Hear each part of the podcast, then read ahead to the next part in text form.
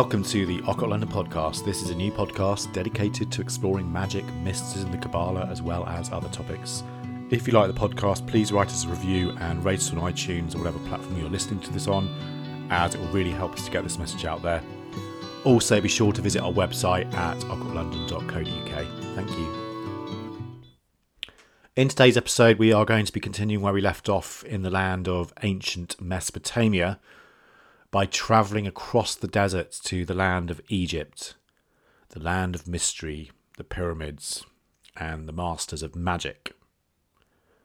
Egyptian history is absolutely vast, so this is not going to be covering everything as we're limited on time. But I wanted to talk about some of the uh, aspects and elements of astrological thought that I think are important uh, during this period. Ancient Egypt is a period that covers the time from around 3000 to 300 BC. And similar to Europe, the beginnings of astronomy and astrology are not very clear, but they are likely to have originated in the pre dynastic times, again, with people observing nature and natural phenomena observation of nature would likely have then led on to the development of religious beliefs and the connection with the complicated hierarchy of gods and goddesses that we see later on, with each divinity holding a specific power and kingdom of influence. For example, we have Osiris, god of the dead, Isis, who is the wife of Osiris and sister of the protector of the dead, Thoth, or Tahuti, who is the god of learning, and many other gods and goddesses. These gods and goddesses all developed importance and significance, and each one would have ruled a different month, which would have then uh, influenced the child's character depending on when he was born. Water is also extremely important to the ancient Egyptians um, obviously, the River Nile was very much part of how they survived, how they managed to grow crops in this very kind of inhospitable uh, desert environment. And the River Nile is obviously very much part of that mythology as being an indicator of the changing seasons.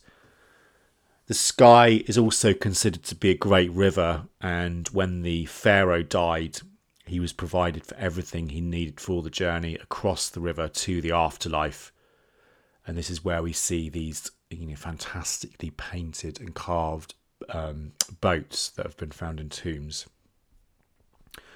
The Egyptians believed the sun, um, who was a very powerful deity, controlled the waters of the Nile. The sun brought the Nile to flood stage, provided irrigation to the surrounding countryside, and also made the deserts fertile and the crops grow. The moon is also very important and the Egyptians designed several gods to represent it. We get the famous Eye of Horus, which is sometimes worn as an amulet to protect against danger, was thought to be a picture of the moon. So when the eye of the hawk god Horus was completely open, the moon was full. Venus also has a very honoured place amongst their pantheon. The planet Venus is a brilliant silvery star that at times is seen in the morning and other times in the evening. And she's pictured by the Egyptians as a two headed goddess. Each head wears a different crown. The dawn was known as Tiamuturi, and the evening star as Uariti. All of these things are fascinating and you know they really help us to understand how these ancient people saw natural phenomenon as this work of the divine. As the great Egyptologist and mystic R.A. Schwaller de Lubicz wrote in his book Esotericism and Symbol, sages leave speculation to the idle and contemplate nature. We begin to see the first influences of astronomy and mathematics in Egypt with the early stone circle at Nabta Playa which is uh, in a remote location. Um, it's around 700 miles south of the Great Pyramid of Egypt of Giza. And this unusual site was discovered by accident, actually, by a Bedouin crossing the Sahara Desert who came across these mysterious pillars of rock in the desert. Um, it's officially the oldest stone circle in the world now. Um, not many people know about it. And it's believed to have been created more than 7,000 years ago and is likely to also be the world's oldest astronomical observatory. Although the origins of this stone circle are unclear, it's thought that it was created by cattle worshipping cult of nomadic people to mark the summer solstice and also the arrival of the monsoon.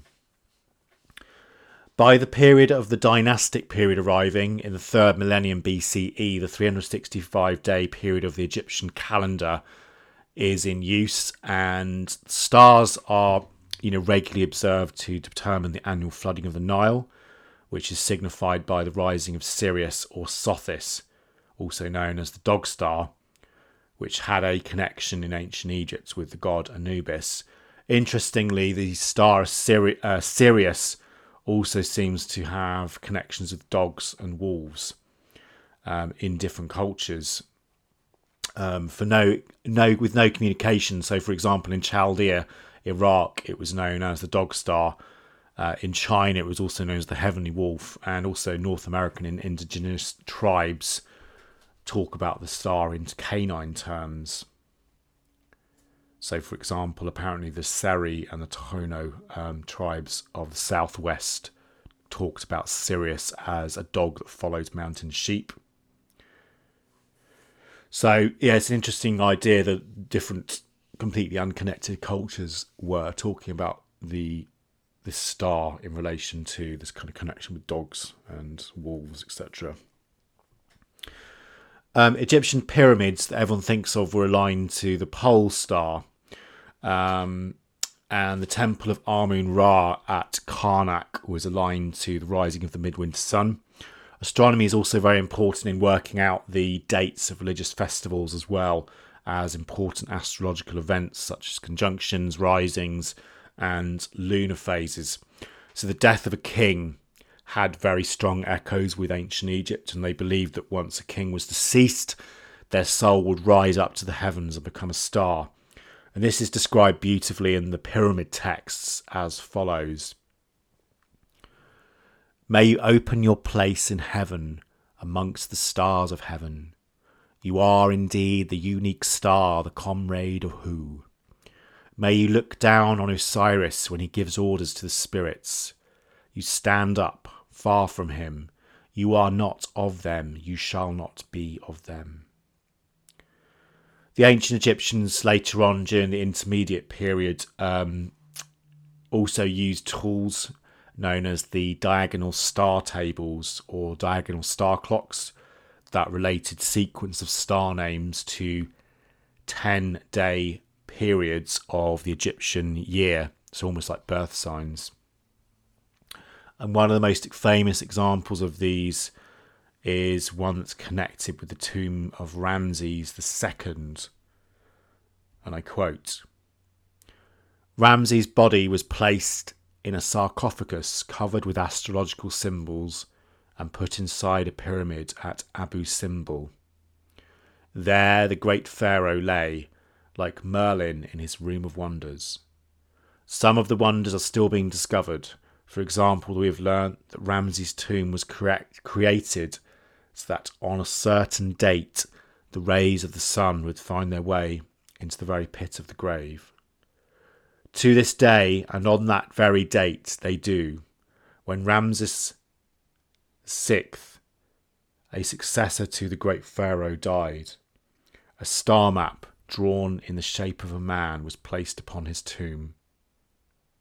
Modern scientists discovered that by using this map, they can chart the journey of the stars for each hour of the night throughout the year. So it's just talking about this is interesting map that can be used to kind of track these stars uh, from and connect it with the times. Despite much myth and story about magic originating in Egypt, um, you know, there's not a lot of evidence to suggest that what we call astrology today is anything like what they would have had then. The main evidence that people have used in the past is the famous Dendera zodiac, which is beautiful, incredible Egyptian bas relief carving on the ceiling of the pronaos or portico of a chapel that was dedicated to Osiris in the Hathor temple at Dendera. This zodiac is depicted as an artifact, as a map of the stars, which shows the 12 constellations of the zodiac, forming 36 decans of 10 days each. And the planets and the Greeks later called these sections decanoi, which means 10 days apart. These decan groups are, or the decans are groups of first magnitude stars that were used in the Egyptian calendar, which would have been based on lunar cycles of 30 days and on the rising of the star Sothis or Sirius. And the, the sky disk focuses on the North Pole star, with Ursa Minor depicted as a jackal Anubis possibly. And then there is an inner disc with the signs of the zodiac. Um, some of these are the same as the Greco Roman forms that we'll discuss in another episode. So we've got the Ram, Taurus, Scorpio, Capricorn. Um, but some of them are very distinctly Egyptian. Um, so, for instance, you have Aquarius represented by the Egyptian god Hapi, who was god of the annual flooding of the Nile and he's holding two vases that gush water. Also, you have another one that's he who draws a bow. There's the goat, the waterman, and the fishes. So slightly different. The Dendera zodiac has been, um, you know, there's been lots of different debate about it, its date and its provenance, ranging from Ptolemaic to the New Kingdom.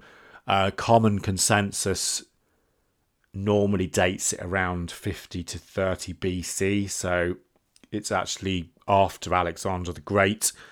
Also, many experts contend that it was not until after Alexander the Great invades the country in 332 BC that astrology really becomes part of the Egyptian culture.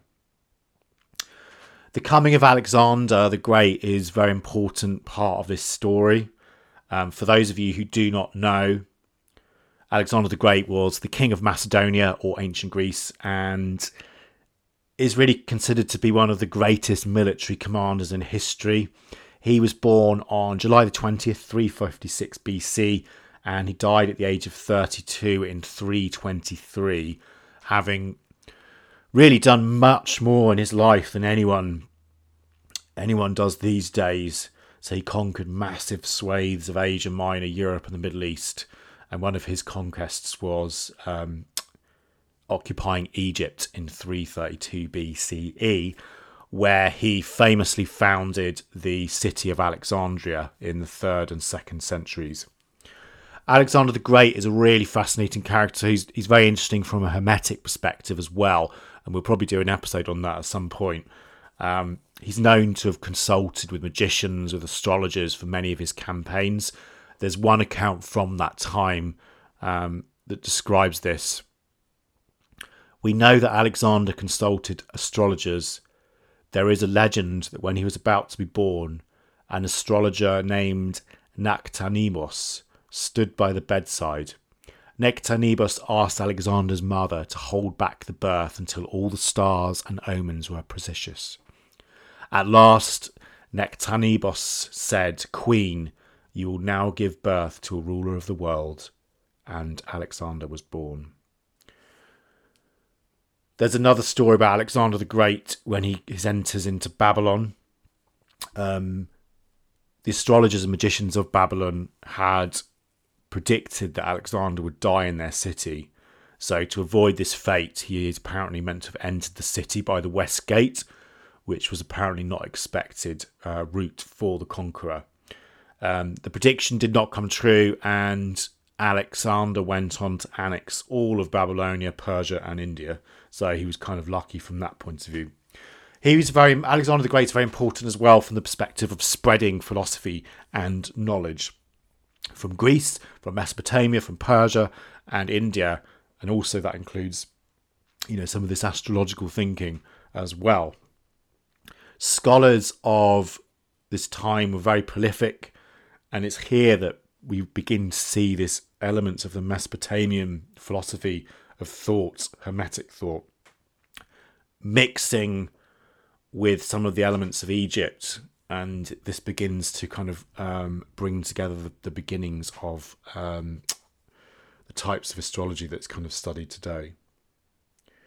So it brings together the Babylonian zodiac with its planetary um, exaltations, the triplicities, the signs and eclipses, while also incorporating some of the elements of the Egyptian um, zodiac with the de- 36 decans of 10 degrees each, with an emphasis on the rising, the planetary gods, sign rules, and then also the elements as well. Alexandria in Egypt, um, which is still there today, um, became one of the most important centres of learning. And in order to lead ships safely into the harbour and show off their wealth, the Ptolemaic rulers built a beautiful lighthouse uh, of, of Alexandria, which was known as one of the tallest man made buildings of the ancient world and is still considered to be one of the seven wonders of the world. Alexandria was also famous for its library built during the reign of Ptolemy 284 to 246 BC. The rulers of Egypt at that point were very keen on fostering progress and knowledge, and they invited philosophers, poets, sages, and mystics to all live together in the great city.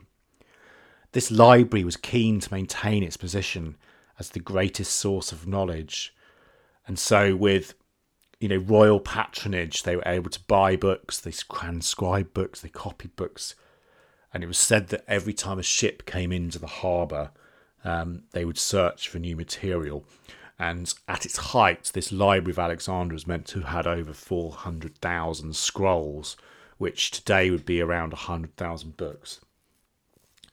There's a really great account of the Library of Alexandria from a Greek historian and philosopher Hecataeus of Abdera from the 4th century BC, who visited Egypt as a tourist. Um, and he visits Thebes, he travels to the Valley of the Kings and the Ramses, Ramesses Temple. And he wrote, writes a really interesting book called On the Egyptians, which is later transcribed by Diodorus Siculus or Diodorus of Sicily and it's a really interesting um, book to read because it, it's talking about stuff that you know doesn't exist, and it's almost how you can actually imagine how these places would have looked at the time. So it's a first-hand account. I'm going to read a section of it, and this is Hecataeus' account of his visit to the Library of Alexandria. The three passages led into a colonnaded hall built on the plan of the Odeon and 60 yards in length. The rooms filled with wooden statues of litigants, their eyes turned towards the judges, whose figures were carved along one wall. There were thirty of these judges, and they had no hands. The supreme judge was placed in the middle. Truth hung about his neck, his eyes were shut, and scrolls lay piled around him on the floor. I was told that the bearing of these figures was intended to show that judges must not take gifts, and that the supreme judge should have eyes only for the truth.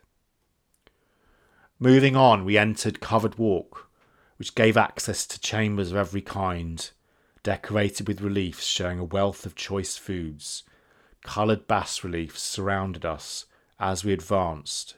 One showed the king offering to the divinities the gold and silver that flowed into his treasury each year from the mines of Egypt. The total sum, 32 million minae of silver, was indicated below the bas relief.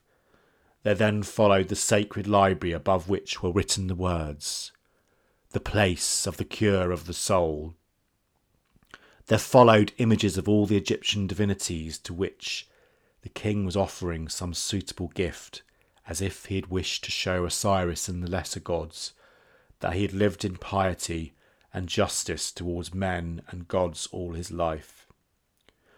There was also a sumptuously built hall, the wall of which was contagious with this library, Here there was a large table with twenty triclinia, or couches, and statues of Zeus, Hera, and once again the king. It seems that the king's body had been buried here. All around the hall, they said, was a remarkable series of chambers, with splendid images of all the sacred animals of Egypt. By climbing up through these chambers, one might have reached the entrance of the tomb. This was on the roof of the building. There, too, a gold circle was to be seen, 365 cubits long and one cubit high. Images for each day of the year were set around this circle, one for each cubit. The rising and setting of the stars were recorded for each day, together with the signs with which those astral movements furnished the Egyptian astrologers. This frieze, the said, had been plundered by, by Cambyses when he made himself master of Egypt. And that is a quote from the Greek historian Hecataeus of Abdera, who was a fourth century, um, really kind of like a tourist account of his trip to to Egypt. So really interesting.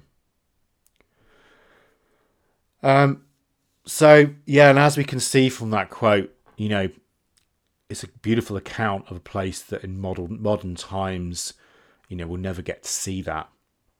And we can really imagine what a wonderful treasure of literature, philosophy, and magic must have been lost when Alexandria fell. I also really like the phrase the place of the cure of the soul in that particular description, as it really conjures up the idea of knowledge being a gateway to knowledge of the soul. We will be doing an episode on the city of Alexandria in the future. How for now um, we can say that this city grew rapidly and it became one of the major centres of Hellenic learning in Egypt, replacing Memphis during the reign of the Ptolemaic pharaohs who were to succeed Alexander. This is the city of the great Hypatia of Alexandria, who was also an amazing Neoplatonist, philosopher, astronomer, mathematician as well as as well as many other things and this is also where the astrologer Ptolemy um, was based and many of the great hermetic texts would have been compiled and written much of this knowledge unfortunately was sadly lost during the subsequent years after the death of Alexandria and its fall to the Arabs in AD 641 that's all we have time for today. However, in the next episode, we will be continuing with our discussion by looking at some of the ideas and origins of astrology in ancient Greece. And I wanted to finish this episode with a beautiful hymn to Nut, the sky goddess of ancient Egypt, which is from the pyramid texts. Hymn to Nut, the sky goddess. O Nut, you have extended yourself over your son, the Osiris. You have snatched him out of the hand of Set. Join him to yourself, Nut. You came, snatch your son. Behold, you came from this great one like yourself. O Nut, cast yourself upon your son, the Osiris. O Nut, cast yourself upon your son, the Osiris. Form you him, O great fashioner, this great one is among your children. Form you him, O great fashioner. This great one is among your children. Geb was to Nut, you did become a spirit. You were a mighty goddess in the womb of your mother Tefnut. When you were not born, form you with life and well being. He shall not die, strong as was your heart. You did leap in the womb of your mother in the name of Nut. O perfect daughter, mighty one in your mother, you are crowned like a king of the north. Make this man a spirit soul in you, let him not die. O great lady, who did come into being in the sky, who are mighty, who does make happy and does fill every being with your beauty, the whole earth is under you. You have taken possession of it. You have encompassed the earth, everything is in your hands grant you that this I may be in your like an imperishable star. You have associated with Geb in thy name of sky. You have united the earth in every place. O mistress over the earth. You are above your father's Shu. You have the mastery over him. He has loved you so much that he set himself under you in everything. You have taken possession of every god for yourself with his boat. You have made them shine like lamps. Assuredly, they shall not cease from you like the stars. Thanks very much for joining us this week on the Occult London podcast. Hope you've enjoyed it. Please make sure to check out our website at occultlondon.co.uk where you can subscribe to the show. Thank you and good night.